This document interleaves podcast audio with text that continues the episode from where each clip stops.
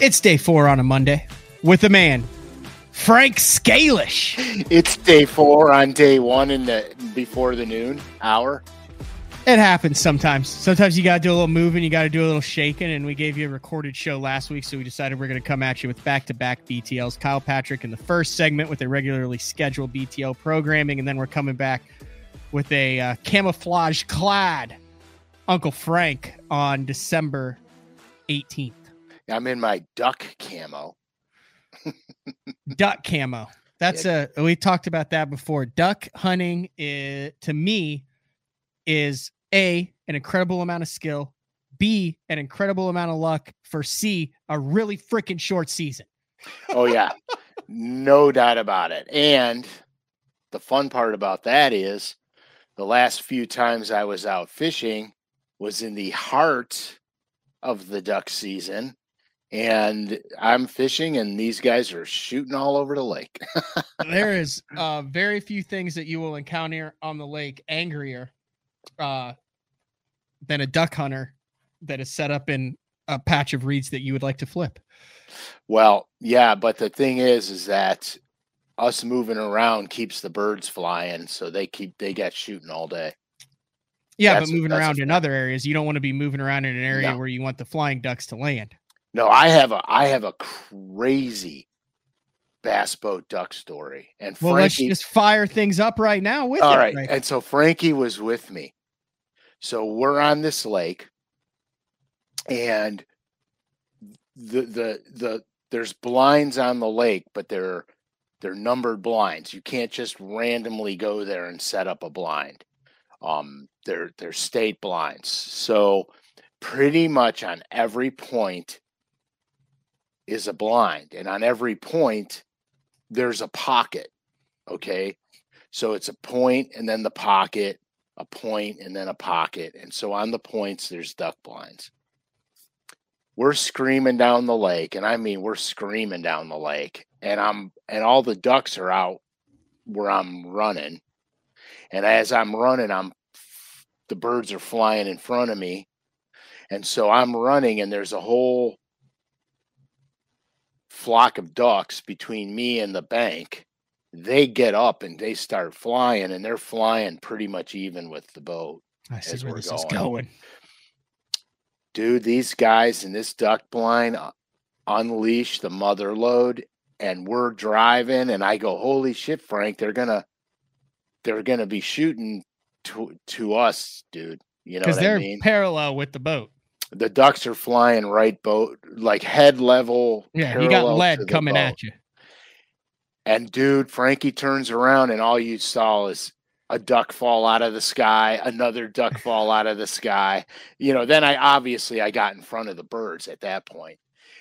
These guys were laying them uh, down, dude. and we were watching them fall out of the sky, dude. It was unbelievable. Uh, kind of cool, but a little disconcerting as well. Yeah, it was a little. You know, I've been uh I've been peppered with pellets many a duck hunting day. Um, really? In, in my bass boat, yeah. See, I've never really experienced that. I've been yelled at several times. Oh yeah, I I was uh, peppered to the point where my non. This was during a Bassmaster event in Florida. My non-boater and both my non-boater and I got in the in the hole of the bass boat, and the pellets were going all around the boat you know, in the water. Mm-hmm. Now, obviously, they were uh, the pellets were on the way. The trajectory was on yeah. the way down, so I don't think not anything would have happened to us because it didn't even, you know, penetrate the boat. Um, but it, they, but they were there. They were bouncing off the boat and everything. So I yell at the guys. I go, "Hey, we're fishing over here," and you, it's dead quiet, and you hear, hey, we're hunting over here. I said, okay, I'm out. There's nothing that'll make your throat, uh, heart jump into your throat than when you're fishing and everything's copacetic. And then you're just suddenly amongst the decoys. Oh, yeah. And you don't even realize it. And you yeah. just look, you're like, oh, those aren't real. Yeah, that's and you know gig. someone's looking at you with a loaded weapon. yeah, that's a bad gig. That's fun. So you had a lot of fun, I understand. Yeah, uh Pro Bass Adventures Mexico trip was uh last week. We got there. I think we left Saturday. We fished Sunday, Monday, Tuesday, Wednesday, Thursday. Flew back Friday. Was in uh oh, I got a cowskin rug on Saturday from uh the Fort Worth Stockyards, 10 foot cowskin rug. Really a nice accent piece to the living room. Perfect. Uh got everything ready to go yesterday, and here we are today. So it seems like 10 minutes ago I was out on El Salto just casting, catching, counting, and mounting. That's But so it was crazy. yeah, uh yeah, I, I think we could do a little. You want to do a little recap of of, of yeah, the let's do it. Yeah, yeah. I'm curious, dude. So yeah, I'm Um, in, I'm in. so we'll start with the thing which was my nervousness was like getting there right? Like i'd never been through like customs outside of canada where you know they're like hey you bring anything sketchy in? You're like, you're no. like no. And they're like all right have fun. Enjoy enjoy time with our friendly neighbors to the north. So it's real simple going into canada. I'd done it since i was little but i had like a phobia of going into any other country because i just i'd never been through customs or anything. So i fly straight from dallas to mazatlan super easy you get off the plane they give you a little piece of paper you fill it out i had a little roll of tobacco which everyone's like, I don't declare that. Like it's no big deal. But I wanted to make sure I was above board. So, you know, you you get everything, you show your passport, super easy, and then you just walk through and they're like, Ah, tobacco? And he said, Yeah, I got five rolls. So I got searched, all my bags and stuff. And they're like, That's it. And they said, Yeah. They had a dog sniffing everything. Guess what he was sniffing for? He was a fruit dog. He was- For It was making sure we weren't smuggling any bananas into Mexico. And he Oh went through God. everything and sniffed everything for fruit. All they cared about going into Mexico was that there was no American fruit headed into Mexico. Is that what? What's the story behind that? Do we have some bug here that could no I have no idea, but I mean he had a vest on. He said like La Frutas on the on the thing. It had like a that mean like they were set up. There was no produce that was getting through. And you run everything through, and then uh and they were there right there. You go out, it says Pro Bass Adventures on the van. You jump in the van, you're an hour and a half drive, and then bam, You're off to the lake. yeah, you're at races. you're at El Salto. Uh super mellow, super easy. It the terrain. It's been a minute since you've been down there, right, Frank? yeah, several years. The probably- terrain reminds me of a mixture of Colorado and like central Illinois or Indiana. Yeah, Eh, now obviously there's the the stores and all that stuff are a little bit different and the little towns that you go through um you know there's the, a lot of open air living because it's warm there and a lot of them work their ass off 24 7 7 Yep. days a week out in the field so you know you're not going through like quaint little villages you're going through people that are working for a living gravity fed water on the roof. yeah Yeah. but felt incredibly safe got there literally the minute we got there margaritas lunch got all of our stuff it was super easy and then we were in the boat sunday morning and the one thing that i did was uh and i told i think i told you last week before i went that i was going to keep track of this was i got one of those mlf scales hmm actually Juice Newton, my buddy Jarrett gave it to me, gifted it to me. Um, expensive scale, sort of like that was, you know, calibrated, certified. I wanted to know exactly how many four pounders we put our hands on. A little bit amateur hour, yeah, I don't care. But I wanted to know over five days, over 10 fishing sessions, how many four pounders. Because it's easy to lose track, you know? It is over there. It is for sure. and you know you get guys oh we caught a uh, you know we caught tons of fives fours fives and sixes. Well did you put a scale on them no uh, like how many? I don't know. You can't even count. So i a wanted to count and b wanted to know. Okay, that's fair. so on my phone i started from day one. Here i'll pull it up. I'll show you right now This is gonna be the- psycho. here's i'll just scroll through because then i've got the numbers and i teased it on the earlier show but this is the first show that i've actually talked about it look at this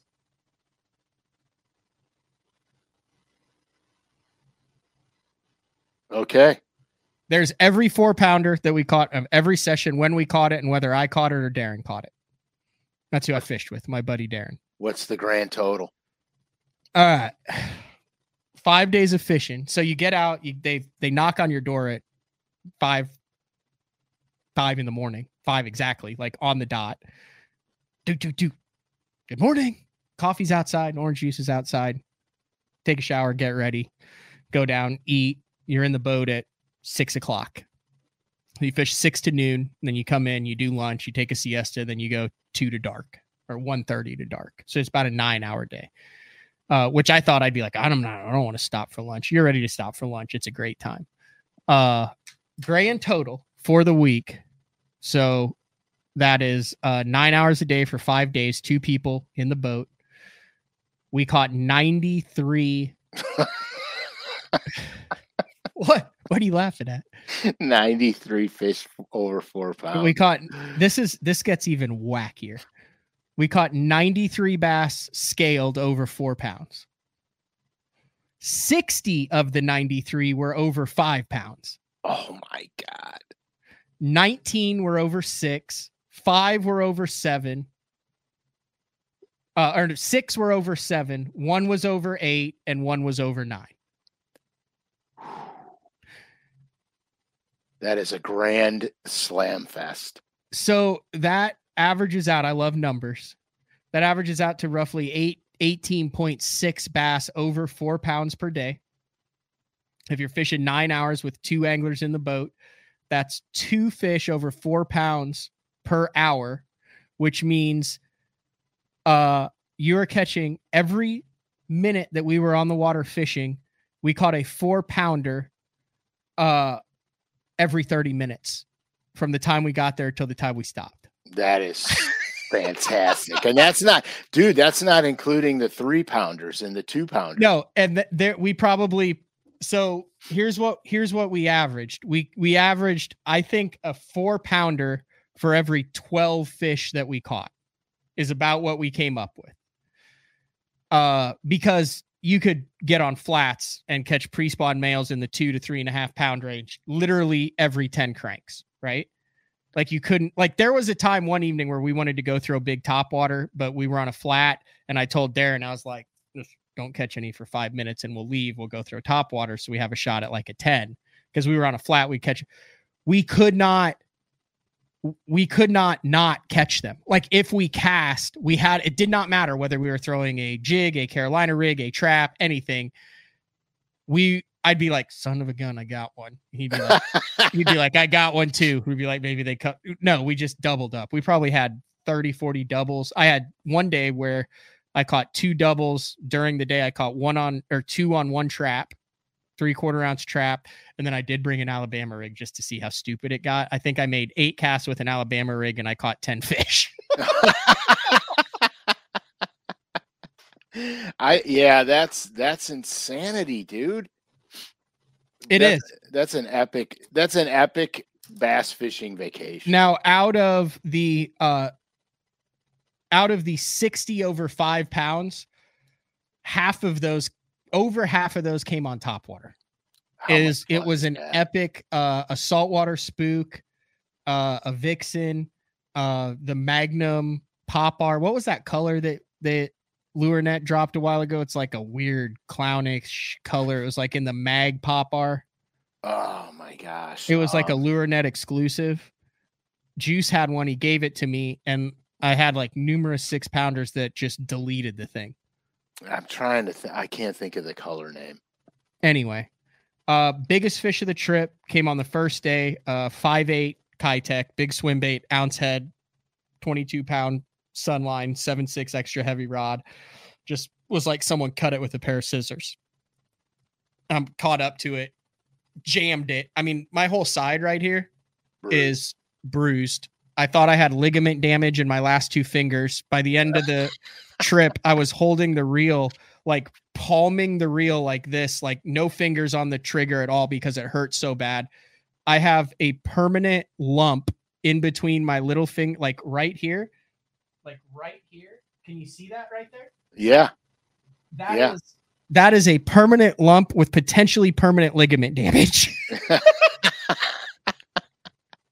That is from so catching so many fish. Anyway, uh, I jammed it. I thought I was stuck in a tree. It came up. It was a nine four. Uh, a couple nights later, it's dark. We're right outside the uh, the where the lodge was at Pro Bass Adventures, walking a saltwater spook. I walk it, I feel, you know, I hear a whoosh, set the hook, it doesn't move. It's an eight nine on top. Oh Uh, my god. The last morning we made one pass down a bank and we caught six over six uh in about 25 minutes all on top. That's that, that's insanity. 150 that's it. fish days, great food, great accommodations, felt 100% safe. So That's fabulous, dude. That that it, it was unreal, dude. That saltwater spook is completely underrated in the freshwater game. Yeah. So I went straight to the Pop-R on the last day because I had one and it wasn't, it was probably six and a half. Uh, flushed the saltwater spook, ripped the saltwater spook split ring off of the bait with What? the 2X treble hooks. That's how many freaking crazy big fish came on that saltwater spook. It was, Oh it was wild, God. dude. It was so much fun.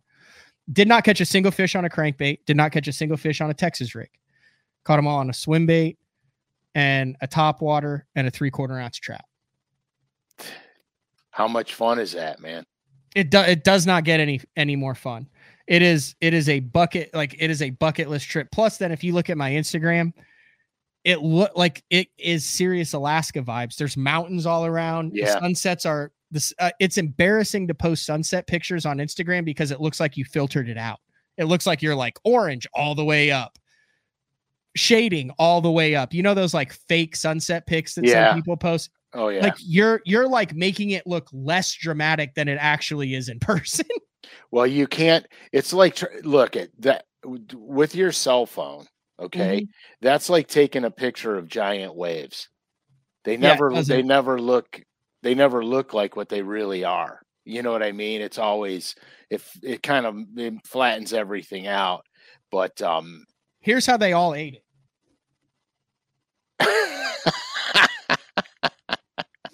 That's a three quarter ounce trap, Frank. oh my gosh! It Oh, look- here. it looks like a quarter ounce or. Look, look at that tilapia in that fish's mouth. Oh yeah, heck yeah. We're gonna get flagged because they're gonna be like, those aren't fish pictures. Uh I sent you oh, here's the here's a here's a six. Look at this. Yeah, that's that Pop-R color. Yeah. You could go into the archives and see what color it was. Was it on the paint shop? Yeah. Yeah, you can go into archives and see what color that's called. I mean, dude, we had we had numerous five plus pound doubles. Oh yeah, dude. That's nuts. I sent you the nine, didn't I? Oh yeah, you sent it to me. Oh, you want to see what two uh, five pounders on one trap look like? Looks like that. That's outstanding. mean- there you go. I mean, Oh the, God. the problem was Darren was like, we got to figure out how to take different pictures of these fish because they frickin' all look the same because they're all, you know what I mean? Yeah, they're all the same size. That's the nine pounder.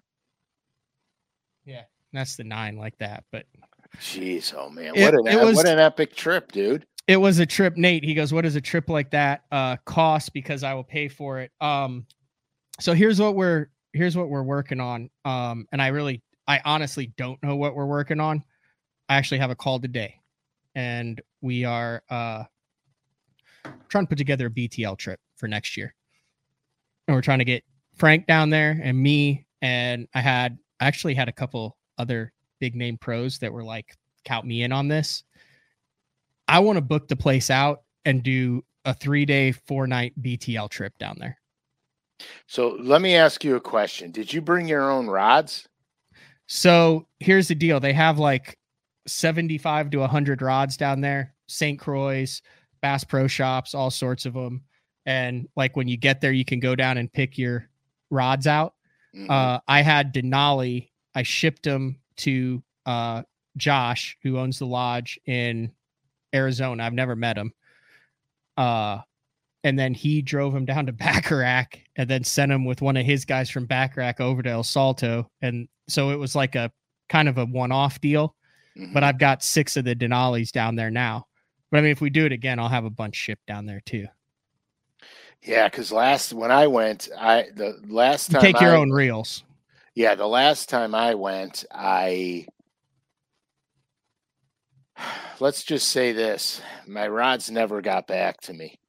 Yeah, no, I left them down there. They're down there right now. Yeah, I, I brought mine back, and they never let they never. Oh, All right. I know got- this is a uh we'll probably get fired for this. This is a uh lure net show, but they don't even make a bait that's remotely. So this is one day of uh swim baits. Can I show You're, it? you're fired. No, yeah, go ahead, dude. Oh,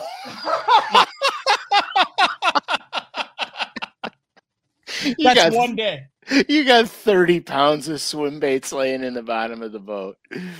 Oh my gosh, yeah, That's dude. one day of swim baits. No, there's no lie. There's no lie about that. I you can't possibly bring enough soft plastics.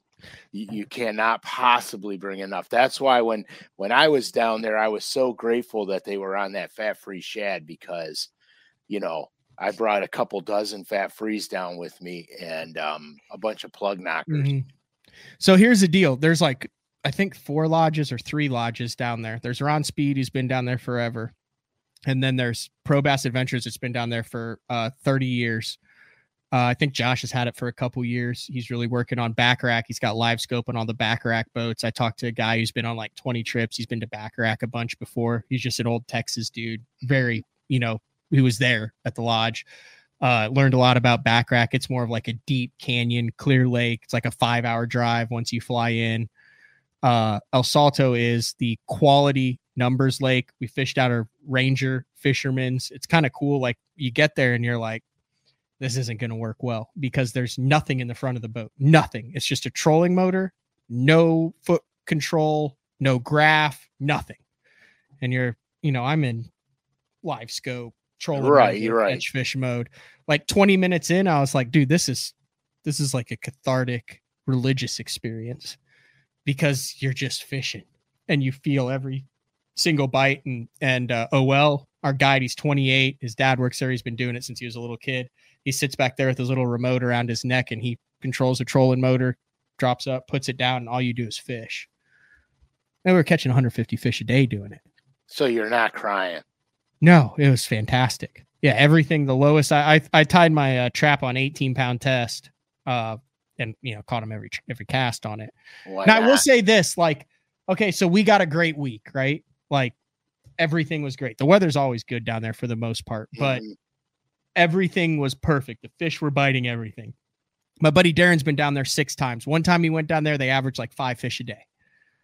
Another time they went down there, they averaged like 20, 30 fish a day. They had another trip that was comparable to this week. They had one that was good, but not as good. They had one where they caught bigger fish, but not as many.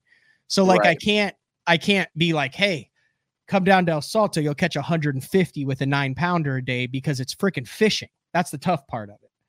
Well, but but that's but that's the nature of the beast. I mean, let's let's be honest. I mean, that's just that's just how it goes. Um you, even on the best lakes around here, um it's not all, you know, glitz and glory. I mean, Mhm. it's just not that way. Um I mean, I've been on Lake Erie where I've caught, you know, 5. And then I, you know, I thought of you because there was a group of guys from Louisiana down there, Cajuns, okay, and one of the guys was smashing them on a jerk bait. money. and uh he brought it into the lodge one day and he gave it he's you know talking to cage he said this is the one it was the oldest old school rogue that you could get and it was the gold back orange belly floating rogue he was out there twitching it on el salto catching 75 a day That's fantastic, man. no chrome left on it. It was Yeah. bone at the end no of the day. it never had any chrome it was like that old one that had like the burnt orange on the belly with like the dark kind of brownish gold top yeah, yeah, yeah. Okay, I know exactly what you're talking about Yeah. now. and he was twitching it around catching them. It's really whatever whatever hit the water. So anyway, that's the trip. I'm hoping because all this has to kind of get done quick. I'm hoping we have something. If it doesn't work out, it doesn't work out, and then I'll go down there and tell everyone about how amazing it is for the next five years because I'm kind of in for now. Like that's I'm going to kick off every season is to go down there for a week. But hopefully we'll nothing be like- able to. Nothing like knocking the rust off, right? Yeah. Um ballpark cost, like I want to say like three grand around there. It depends on how much your flight is. Like if you want to use if you want to use your flight uh benefits and stuff. Like I'm trying to work on like a three day, four night package deal. Who knows? I don't know. I'm being as honest as I can, Frank. I don't know if it'll come It's through, but I, I want you down there just hammered on seven ounce Pacificos and and margaritas, telling stories, and then going out and blasting them with day four and BTL viewers. Like that, in my mind, is the perfect scenario. That's that sounds like a really good time, man. It really does. And the three grand for me, that like that includes the flight. Like Darren hooked me up with some points, so I didn't have to pay for the flight. Right, and you're cl- you're close. Like for for me to get there, I would have to fly from here probably into Texas and then Texas in. To Mazatlan. Yeah. Yeah, because there won't be a direct flight. So basically, hopefully we can get a package together that's like, hey, this is how much. So then the other thing that's weird is is it's you tip. So you tip the ladies who do your food, you tip your Right. driver, you tip the guys down at the dock. Your your uh, guide for the weeks is what you're tipping. So I brought uh it, it that the tips cost me six hundred bucks. Yeah, so uh, what I wound up doing when I went to Aguamilpa was I gave them cash and lures because the guides there need the lures. Now, supposedly you, I probably shouldn't even say this. You weren't supposed to give your guide lures like it says it in the information. I gave my dude a reel. I gave him the rest of my line. I gave him a, a Denali reel. I gave him a couple packs of baits, the jig heads that we, whatever was basically out, I gave to him. Right. He didn't ask for him. I did it. I don't Right, care whether that's I'm what I did. I Do it or not. The dude kicked ass. I mean, he knows the lake like the back of his hand. Yeah. He's a freaking unreal guide. He spent his whole life out there. That's exactly what I did. I brought down a suitcase full of lures and and gave them all to the guide. Yeah, there's no sneaky baits available down there. If you don't uh if you don't bring it, you don't get it. like there's no like once you're there, you're there. Yeah, there's you're you're not buying nothing. Yeah. Uh but anyway, to put a bow on it, I think the way I got it, this is a fishing, the Pro Bass Adventures fishing lodge.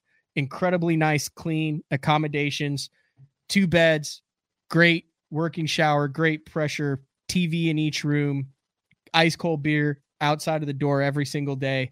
Felt entirely safe. Everything worked. Really nice palm trees, really clean lodge, meals, everything was perfect. If you're looking for like luxury, not luxury, you're here to fish. Yeah, but it's but it, it's better than most of the hotels you'll stay in when you're fishing, traveling. A hundred percent. I mean, Hundred percent. And the people down there are so freaking nice. Like they all work their tail off. yeah, they do. Um, they're they're happy to they're happy to accommodate. Yeah. You know, It's a 10 out of 10 for me, Frank. So there's my 25 minute synopsis of El Salto. No, that's super cool, dude. That Uh, okay, here's the super cool. coolest thing, and I promise I'm done. The coolest thing, the coolest thing, it's like seven in the morning. You know, you see the other boats out there. There's, you know, there were probably 20 other guide, 20, 30 other guide boats out on the entire lake, but you get away. And I look at Darren one morning and we're catching six pounders on freaking top waters. We're like, dude, we are on Lake El Salto in Mexico. There's less than a hundred people in the world right now that are on what is arguably the best bass fishing lake as a whole. We're talking numbers and size, not Right. the O.H. Ivie deal or all these others. Like that's a whole different animal. But just quality bass fishing, the best bass fishing lakes in the world. You're on one of the best, if not the best bass fishing lake in the world. One of a hundred people. It's seven in the morning. You're catching six pounders on top water, and you know that that is your only thing that you're going to do for the next three days. It's a badass feeling. It is. It's fabulous because you know you know one thing's for sure. You're going to eat good. It's not going to be pressure, and you're going to catch the rat crap out of them. Yeah. I mean, you know, the other day, the other day I got out. I had to bust 400 yards of ice to get out. so we're gonna, catch him? yeah, I did. We're gonna contrast. we're contrasting now. Where you All right, got let's hear it. you got palm trees and beautiful weather and i'm i'm you know it's 20 degrees out i'm busting you know almost a three quarters of an inch of ice to get out and um didn't didn't really know if I was going to catch them or not catch them. Um, I had an idea I was going to catch them, um, and the first the first bass I caught was over five pounds, and I was like, "This is going to be a good day." you know what I mean? I like get out there and I got away from the ice and I'm I'm freezing my ass off and I'm like you dragging or jerking? Jerking. I go and I'm sitting there and I'm pausing it and I got a wind bow in my line and the wind bow gets knocked out of my line. Oh, dude, I lean in on I lean in on I was like, oh shit, this is a good one, man. And so and I was by myself. And so here, look, I brought a net with me because it was so cold. I'm like, I am not getting my hands wet in the morning because they'll freeze. And Mhm. so I brought a net with me and I scoop it in the net. And I didn't real I knew it was a good one. I didn't realize how good it was until I scoop them up in the net and I go to lift them in the boat. You know how the net all of a sudden turns on you? You're like, oh, that's better than I thought. Yep. But it was it was good. I, I wound up putting 18 in the boat. I Oh lost damn. yeah, I lost two. Um, I lost one gargantuan one, bigger than the biggest one I caught that day, which was a little over five. He every single solitary bite came on the pause. Every single bite, I would just now I'm not jerking like you know, wham, doom, doom, wham, doom. That's not how you do it in the winter. I'm just I'm pulling it. I pull it about eight inches to a foot and a half Okay. and I just pull it just enough for me to feel the, you know, the jerk bait wiggle a little bit. And you can feel that you can feel the rogue wiggle because it's got a really good lazy pitch and roll. So when you pull it, That's what roll. makes it so good in the cold weather, even though it sucks Right. to throw. That's the magic of the rogue is when you pull it, that action is I mean, that's what I've always been told by the old timers. It's a hundred percent accurate because it's just lazy how it moves. So when you pull it nice and slow, you can feel it. Don't, don't, don't, don't, don't, and then you leave it there. And it was it was hilarious because they they were calling for very light wind, which was BS. It was blowing like a like you know like crazy. And I and I'll be honest with you, I mixed it up. I had I had a, a handful of different style jerk baits on also because I had to switch jerk baits as I was switching terrain, underwater structure. I needed some that would get a little bit deeper, some that would run a little shallower. Um, I, I had to cover certain, you know, depth ranges. So anyway, the long and short of it, it was I had to leave early because I had to get home, and um, so I I ran to another spot and I said, "Well, I'll have time. I'll make, you know, I'll fish for 30 yards and then I got to go." And I catch a couple and I said, "Well, I'm going to go over here last last place I'm going to fish." I cast out there. I catch a three and a half pounder and let it go and put all my shit away and left and went home. And I was like, "Ah, my gosh." Were the only boat on the lake. Yeah, yeah, I was. freaking Thank. God. I hate um I I hate this time of year when I go out and see another boat on the lake. Just, Because- just another boat. Doesn't matter. Just It doesn't matter. boat. I don't give a shit if it's a duck hunter. I hate it. I'm like I'm like come on, man. It's it's the middle of winter. You know what I mean? It's the middle of winter. Can just you guys just stay home? Um, I because I just I don't want to be in a hurry and I don't want to feel pressured.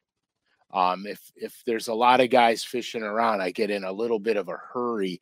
And the trick to winter time is to cover water, but not cover water like you would in the warm months where you're trucking. Mhm. Um, you want to keep moving, but you're very methodical and you're slow. Um, because in the wintertime, the bass don't occupy as much of the water column. It shrinks way down. It's like eight to 10% of the entire lake is where them fish will be. yeah. And so you have, when you find them, you have to slow down because there's going to be a lot of them there.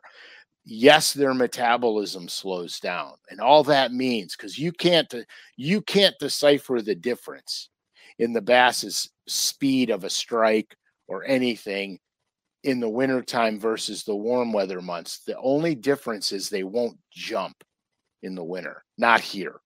Um they just for whatever the reason they do not jump. They waller? um, they barely come up to the top they'll get they'll come up to the top when you get them close but that's just because of the angle of your line. You're pulling them up you know what i mean?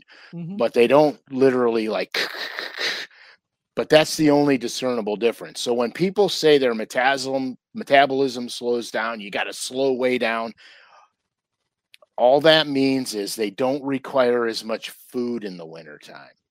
So they don't need to eat as often um, that's really the basis of their slowdown. Okay. They just don't feed as much. So what happens is you're around a lot more so you catch them. Um, and that's really the deal of it. And and the the conversely, the other thing about fishing in in the where I'm going to call it winter. The other thing about fishing in the winter is you could be completely wrong and you will not catch a thing nothing because you are absolutely not near them. And so that's the tricky part about the winter time is finding those winter locations. Normally they'll stay the same from year to year where they winter unless there's a lot of fishing pressure. Um, fishing pressure moves the bass. So if you got a lot of pressure on the lakes in the wintertime, and guys keep catching them, those fish don't stay there. They're gone. Um, and the worst thing is spreading them out because now they're not ganged up anymore. So now mm-hmm. you're now you're trying to catch one here and one there, one here and one there.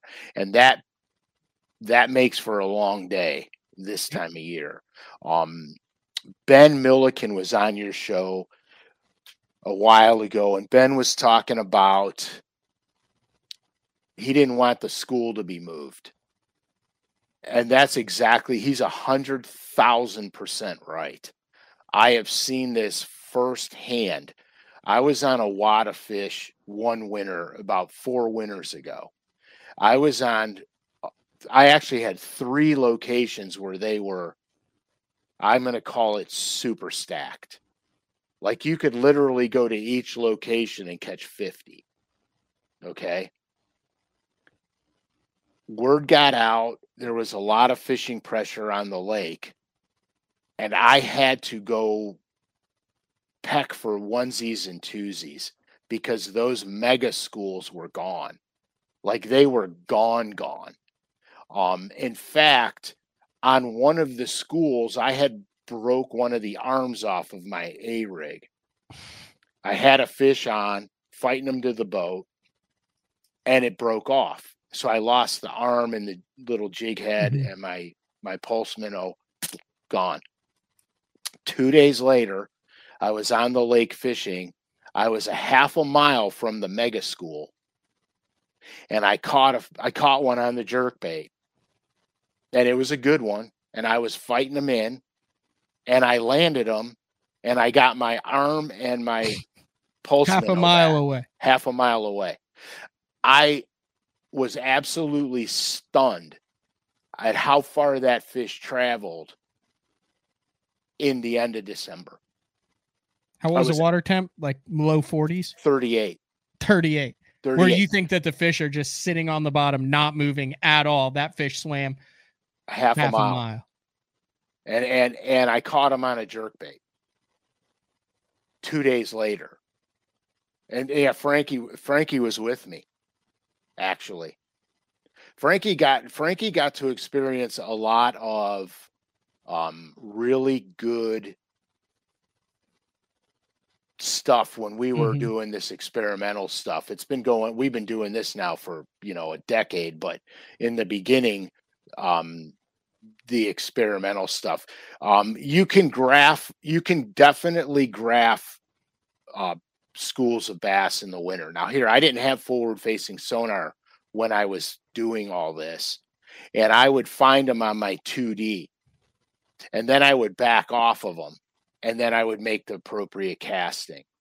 Um, what I found is buoy. Would you throw a buoy where they are, or just no? I would just back off of them because I made a track line over them, okay. and then I, when I spin the boat around, here's a trick to do if you if you're if you don't have buoys. Here's a trick to do when you're when you're on 2D sonar. The thing I the thing I like to do a lot is trolling motor over them. You can idle over them if they're deep enough but I trolling motor over them. And so when I get over them and I find them, I'll go till they till I till they end. And then I turn the boat around and I cross over my track line two times. And so I have junction points over my track line and I go that's where the school started, that's where the school ended. And so on 2D sonar, now I could look at my track line and I know the quadrant that that that that school is in. Yeah, and, and, and that's exactly right. You back off, spot lock, and catch them.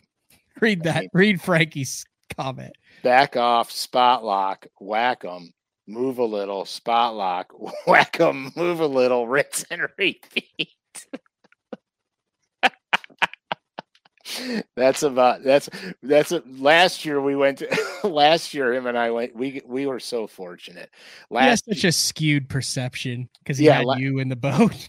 what, what he has such a skewed perception of what it's really like because he learned with like you in the boat, right? So yeah, hundred percent. Last year we last year this is no bullshit. We went to a lake I'd never seen in my life. I get bored. I get bored easy. So I, I'm like, I've never been here. It's kind of far. Let's just go anyway and just see. So I Google Earth the thing, and I'm looking at Google Earth, and I, I, I, I pick out like five places that I think I can catch them. And so I, I got my phone and I boop, boop, boop. You know what I mean? On the mm-hmm. phone with the little things. So we get to this place. I've, I have no idea. I have no idea. I've never even seen where I go. We're to have to go here first because this will be a more manageable spot. And we go, we run over there and shut the boat down. And I'm not kidding. The first fish I caught was like over five. I said, Oh my God, you got to be shitting me. And we plowed them. We absolutely plowed them. And we were coming back. And for shits and giggles, I said, well, let's just fish down the bank. And we are coming back. And I don't remember if it was me or him. Um, because we caught so many fish, I honestly can't remember. But I I either had one, I said, Oh, I think I had one. And he cast out and caught one or he said, I think I had one, and I cast out and caught one. And we were just going down the bank catching them, to be honest with you. I mean, it was stupid. It was really stupid, but it was it was so much fun. It was it was just so much fun. Uh, Mr. Justin Fishing asks Uncle Frank, I'm out west, 20 foot of visibility. Ooh, 20 foot of visibility. Yeah. Shad Lake with temps in the low 50s. Which color rogue are you throwing? If it's that clean, I'm going translucent and subtle. Um, to be honest with you, all the FX colors have transparency to them. Your lake is going to show an, uh, an affinity for one over another. Um, it's very difficult. It's very difficult for me to tell you without actually being on the lake. If you know your lake has leans towards certain color ranges, then pick out the rogues or the jerk baits of that color range first. Okay. And then start to deviate from that. Like I've got some lakes that have definite color preferences. Um, and if you throw another color, you might catch a couple, but you're not going to light the world on fire. So you have to you have to stay within that hue range of your lake initially um, that could change based on wind, light refraction. You know, if you get a if you get that algae sometimes comes into play where it gives that greenish tint or or tannins if if there's a lot of leaves and trees there, tannins could play. So you just want to you want to start out that way because it's really it's really like I have favorite colors, but they don't translate in every Yeah. lake. Yeah. You, you No, know, how, you, you, you Yeah, know how that 100%. goes. I got a couple lakes where like colors I hate work. Right. And then you're like I'm not a pro blue fan. I hate like the pro blue color. But there's a couple lakes where they eat that color jerkbait. right, and you have to throw it because they're into that bluish, pearlish way that bait Mhm. reflects. Here, I'll show you. I, I don't know why.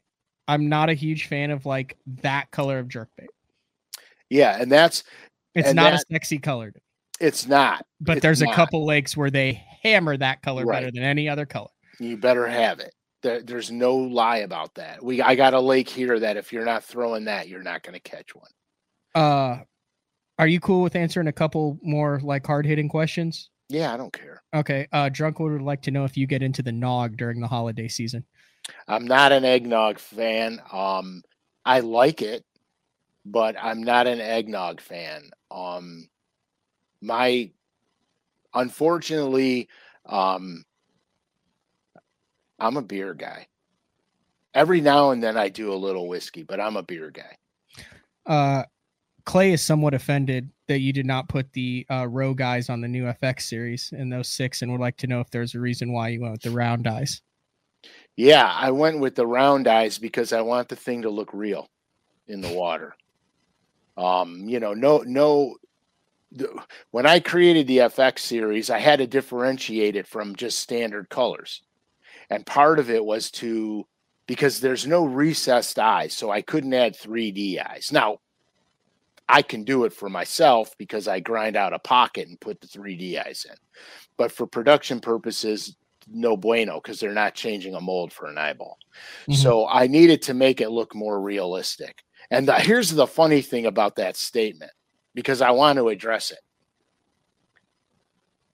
Clay's the first guy, Clay's the first guy to complain about the eyes not being like the original eye on the Rogue. Everybody else loved the fact that it was not the original eye. I would expect nothing less from Clay. So I think I think it's a flip of a coin. But no, I designed the colors and I wanted the bait to look to have more of a realistic presence. Kyle talked about this earlier in the show, but I wanted to return to it because it's a question that I have. He talks about bass when they're sitting with their bellies in the mud and they're hard to see. I'm gonna I'm gonna piggyback off of that question and ask you when do the bass sit with their bellies in the mud on the bottom? I've seen videos of it. We've all caught fish with chunks of mud on their bellies. When do they do that? It's it's more of a neutral or a negative mode. Um, when the when the barometric pressure gets them all jacked up, um, they have a tendency to do that. Uh, it's not they're not non-catchable. They're just very neutral or very negative. Um, they're it, it's not like the sometimes you could run a bait over top of them and they might lift off the bottom but go back down. That's the giveaway. Um, 2D sonar, it looks like the bottom's moving. If you're trolling motoring and you're on top of them, it's just like when we ice fish for walleyes.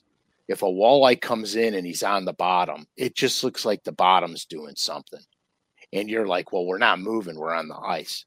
You know what I mean? That's a fish. And then you drop the spoon down there and you start doing the spoon, and all of a sudden that thing starts coming up and you get them. Um, bass are the same way. You know what I mean? They do the same thing. Nate would like to know how much of winter fishing is timing. Like if you find that eight to ten percent, but it's at the wrong time, won't you miss them? Well, yeah, because well, what? Ha- well, here's the thing. Okay, if you found them, you didn't miss them. You Okay. found them. Um, the the the problem with wintertime fishing is, um, the weather in the winter really can screw you up or help you. Um, a very cold night with no wind puts ice on the lakes up here. It puts ice on the lakes if there's too much ice on the lakes, the ice could grow, doesn't grow. The ice could form over areas that you want to fish, and that's a that's a flip of a coin.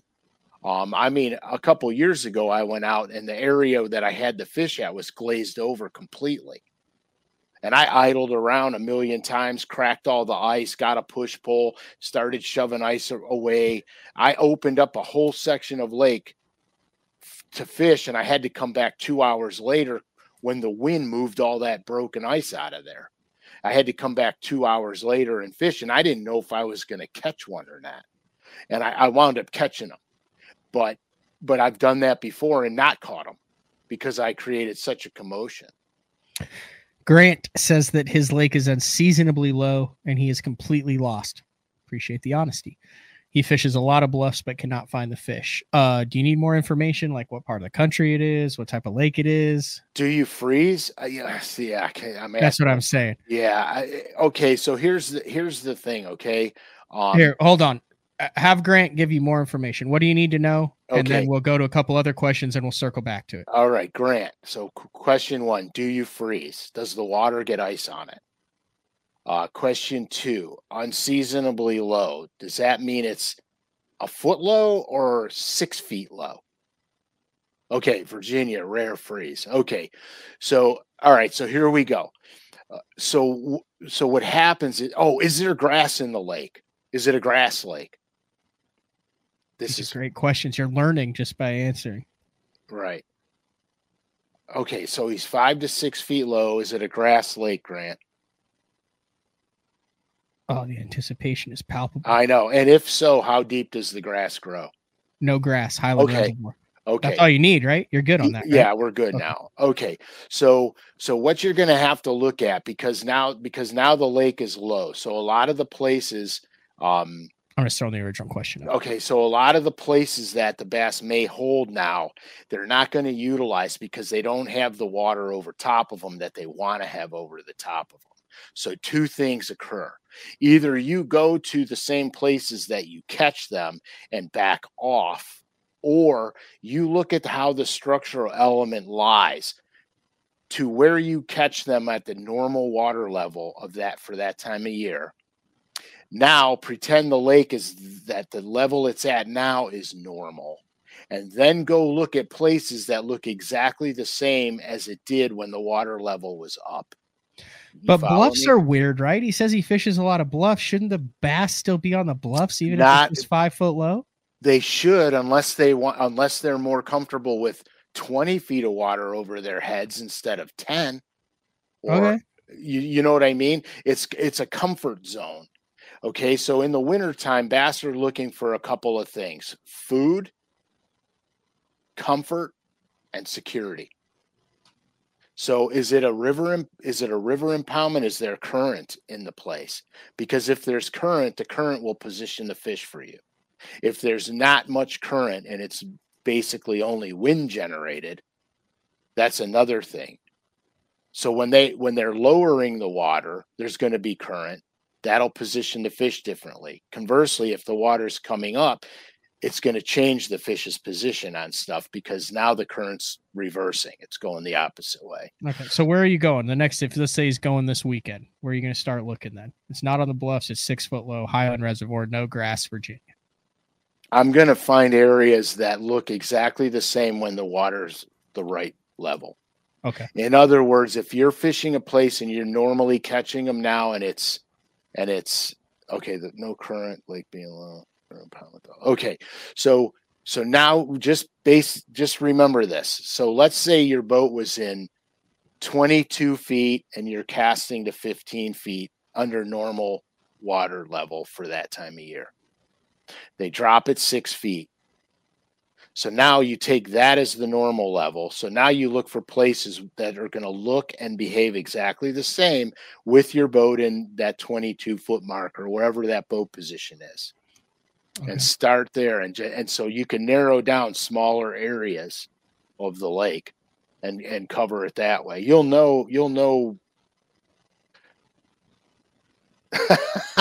you, you'll know, you'll pretty much know with the first three or four stops you make if you're right or wrong. And if you have electronics, um, depending on if it's 2D forward or what have you, um, if the fish are suspending, you'll see them. And if there's bait present, you'll see the bait.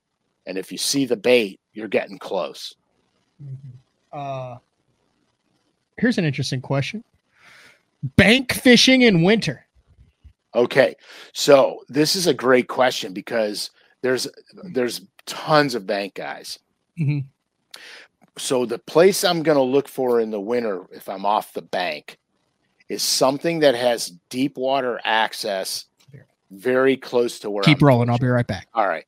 So I'm going to look for something that has deep water access close to where I'm fishing, but I want to have some structural element of a flat nearby. So these fish have a tendency to gravitate from that edge, from the deep water edge to the shallow water edge to feed. Another key thing to remember on lakes that don't experience big drastic drawdowns, you can still catch bass shallow. So if there's if you find blowdowns that are on channel banks, not blowdowns on the back pocket of a flat that's you know six inches deep, something on a channel bank where the bass could just suspend in the tree or or unsuspend and get down the break. That's a high percentage place to fish. So bank anglers, you want to look for an area that has deep water access, some shallow flats nearby. When I say nearby, if you're standing on an in an edge, and then you should be able to cast to the flat edge or cast to the deep edge. Something that gives you so you're fishing that transitional area. And then and then if it's a grass lake, you want to look where the grass is broken and where you have clean zones because the bass will be in those clean zones using the grass edges to travel. All right. Andy is in Kentucky. He fishes mostly darker water. What would be the best bait to use during this time of the year? Okay, so dark water doesn't mean dirty. Let's let's clear that up first. Muddy water is bad in the winter. And muddy water is like when you look at it, it looks like coffee and cream. That's muddy water. Dark water could be tannin. It could just be dark water. Mhm. Um, but it's still clear. You you put a bait in it and you're like, oh man, I can see that down four or five feet. Um, you're still you're still gonna be using the same stuff, jerk baits, A rigs, um, blade baits. You're still gonna use the same stuff in dark water. So that's not really gonna change. Oh, that's the same question. Yeah, I just thrown it back up there. Yeah, that's not going to change. I, I, I'm a big, I'm a big, you know, jerk. Here, look, if you, uh, I'm going to make this simple, real simple. Okay. I'm going out. It's the winter. A rig, jerk bait, jig, some type of sparky head system. Um, you can use um, you can use uh, Great Lakes finesse craw because the pinchers float. You just put it right on a jig head. You throw it out there and you slide it along the bottom Mhm. not quite like snatching a tube like when you you you drag a tube um, you slide it along the bottom when you come in contact with some debris you just gradually shake it and move it through if it's grass it'll just poof right through the grass um, and that's pretty much that's pretty much what i'm doing and Are you- five, if you, yeah, it's clear. yeah so if you've got five or six visibility five or six foot visibility um, i would be all about a jerk bait and a jig a darker water that are you not more apt to throw gold? Um, I've got a lake. That's, is that, just me? I know I've got a lake that's that i it's it's a gold lake. I mean, it's just a gold lake. Um, and that water ranges from looks like Coca Cola to dark green, depending on what the wind does to the dang thing. Um, and gold works really well in that lake in both of those conditions. But when I'm throwing minnow style baits, I'm still throwing naturals. I'm still throwing real natural bait fish looking stuff. Nick's going straight for the jugular. He just wants to straight up know what you're throwing on Erie right now. Well, Nick, I'm going to just tell you right now, this time of year, um, probably blade baits, tubes, and A rigs. I, I mean, I mean, it's hard. It's hard to beat a blade this time of year on the lake. It, it, it just, it just really is. All right, um, and, and let's run through your favorite blade bait. Uh, I've got LureNet pulled up here. What am I searching in for? If we were just going to pull up, if you're going to buy two blade baits, am I searching? okay, so just go, just go to Heddon Sonar.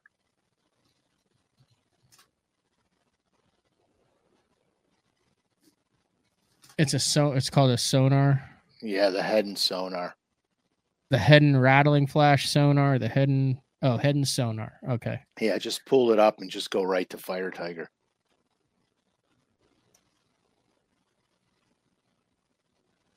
Fire Tiger, and then go from Fire Tiger one, two, three, four, five, five over. So so Fire Tiger, that one, and the one right next to it. Those are that's those are my three favorite colors. And uh hold on here, I gotta do I gotta do some stuff here. Um so should you choose to purchase any of those Heddon Sonars before the end of the uh, 2023 year, there happens to be a uh, LureNet loyal listener code, which is capital BTL23, which allows you 15% off regularly priced items at lurenet.com. Right. So, so that, so, so I'm going half ounce and three quarter, and I don't throw anything ever lighter. So go Fire Tiger. Um, I forgot what I, I forgot my color name for that one. I don't remember what I called that. I don't know. It doesn't really show up. but um, now that now now the lemon lime shad. Okay, so lemon lime shad. So there you go. Fire tiger, lemon lime shad, and now that's a good one in a gold color lake because it gives you that purple hue to it too. but but if I'm but uh, you, you chartreuse black stripe. Yeah, that's th- those three are my favorite for Lake Erie, bar none.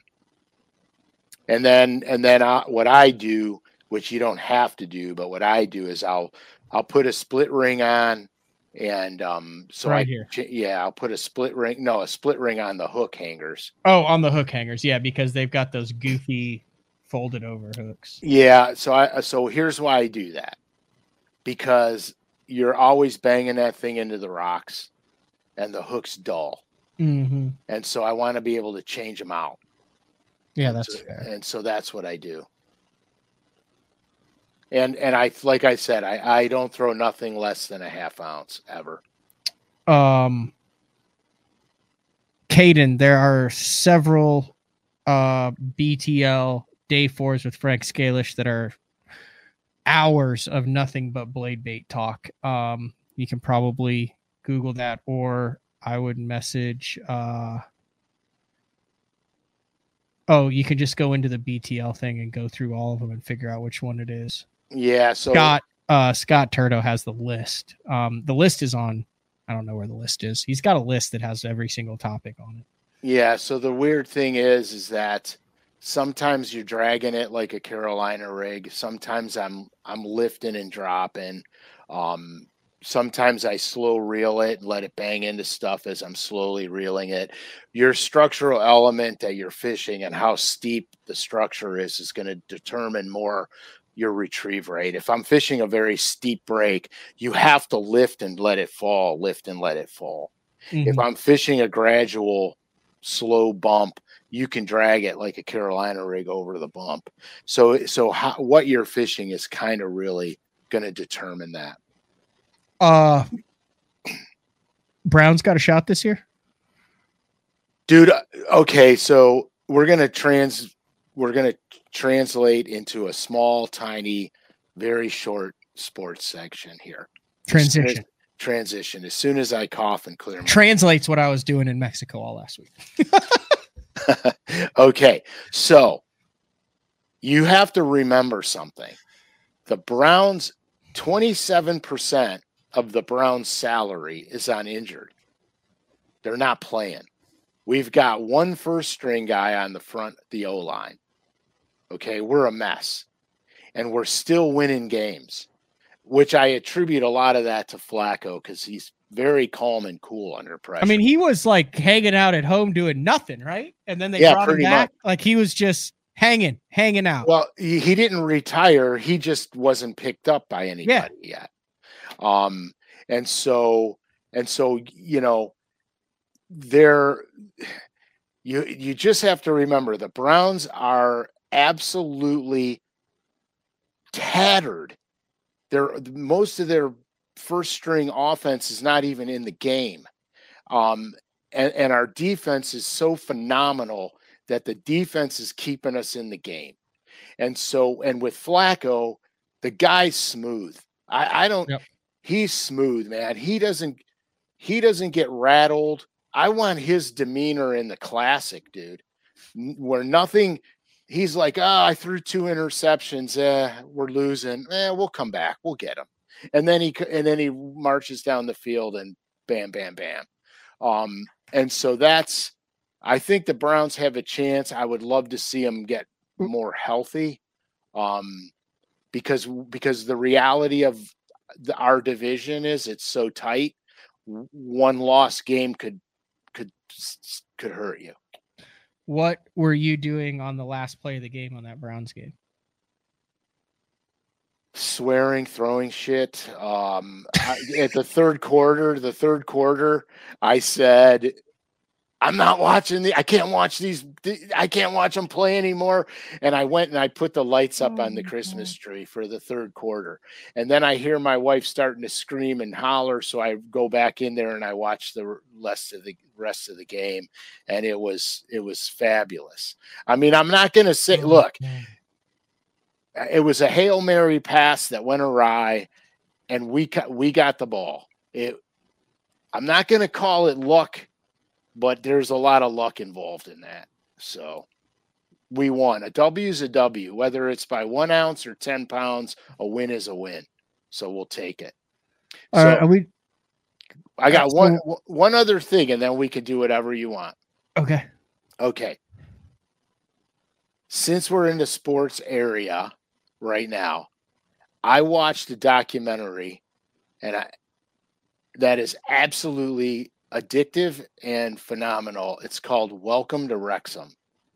Yeah, I've been talking about that for months. Dude, that's is that the best? Yeah, with Ryan Reynolds. Yeah, if you guys get a chance to watch this, you won't regret it. I've talked about it at least a half dozen times on the show, and I have never in my 39 years of life sat down and watched 90 minutes of a soccer game. Dude, that documentary not only is it hilarious, it's it, it's hilarious because of the two the, t- the two actors that bought the team. Um Hulu. Watch it on Hulu. yeah, but they go into they do such a good job with building the character of the sports players to the city to the fans it reminded me of being a Cleveland Browns fan where you just spent the last 20 freaking years pulling your hair out for nothing because nothing good ever happens and then and and so there was a lot of the anxiety of being that team sports fan that I could relate to but it was fabulous it was a fabulous documentary Have you watched all of season two? yes Oh, so you've watched all of it. Do not give it away. No I've I've watched all of it and I can't wait for season It's like 30 episodes oh yeah and it's worth each every season. it's worth every minute of it Oh yeah. I so the other day I was scrolling through Hulu and they and not the other day, sometime in the past six months. I was scrolling through Hulu and they actually just had that game on. It was like Wrexham versus FC Nova Scotia or whatever. That's not the right term, but it's not but go ahead it was like an actual their actual game and i watched it and i was like that's cool i'm gonna be able to watch like this part of this game in the documentary next season oh it's fa- it's fabulous it's fabulous. i can't did you ever see yourself on a uh on a podcast and a web show talking about soccer five Not in a ago, million. Frank? not in a million years my daughter played soccer in high school and I hated every minute of it um yeah I, I i just i have to tell but i but i am a I'm a fan now. That's the I'm a fan now because now I have a different appreciation for what they go through. Oh my god, that was legendary. uh you got shirt. anything else? So I'm trying to figure out uh you have to go. You got to go get your boat registered for 2024. Um What uh what's Nick what's up with the he says merch? he coaches soccer. Uh we're gonna do a pre-classic drop. Okay. We're gonna do a pre-classic drop for the merch. So look for the merch coming the beginning of February. Yeah, I gotta get we gotta get together. You good with that? Yeah, I'm good with that. We gotta get together because or at least talk about it because I gotta I gotta make all my arrangements for the classic. Yeah, we got a lot of classic stuff coming. Okay, here's the other thing we probably should have done off air. Are we doing anything before the end of the year? Like today's the 18th. Like I said, the 20th, I'll be in uh, California. The 27th, I'll be in Illinois. And then it's the end of the year. We might be able to slide something in like the, the 27th and 28th. Are you around then? Yeah, I should be. Okay, sometime between the 27th or 28th, somewhere right around there, let's do an end of the year extravaganza. When I know exactly, I have no clue what my life plan is right now. When I know when I'll be home, I'll be home for like 12 hours. And what? No, I'm serious. I know that's why I'm laughing, dude. I can't live like you live, man. I There's not enough structure. you know what I decided this year? There's a lot of shit that I've wanted to do that I haven't done. And the greatest thing I've done this year is I've done it. And I've went and I've done it and I've traveled. And the guys who, you know, you always have those guys that go, we need to go do this and that. Well, I've called them up and said, let's go do this and let's go do that. And it's the greatest thing.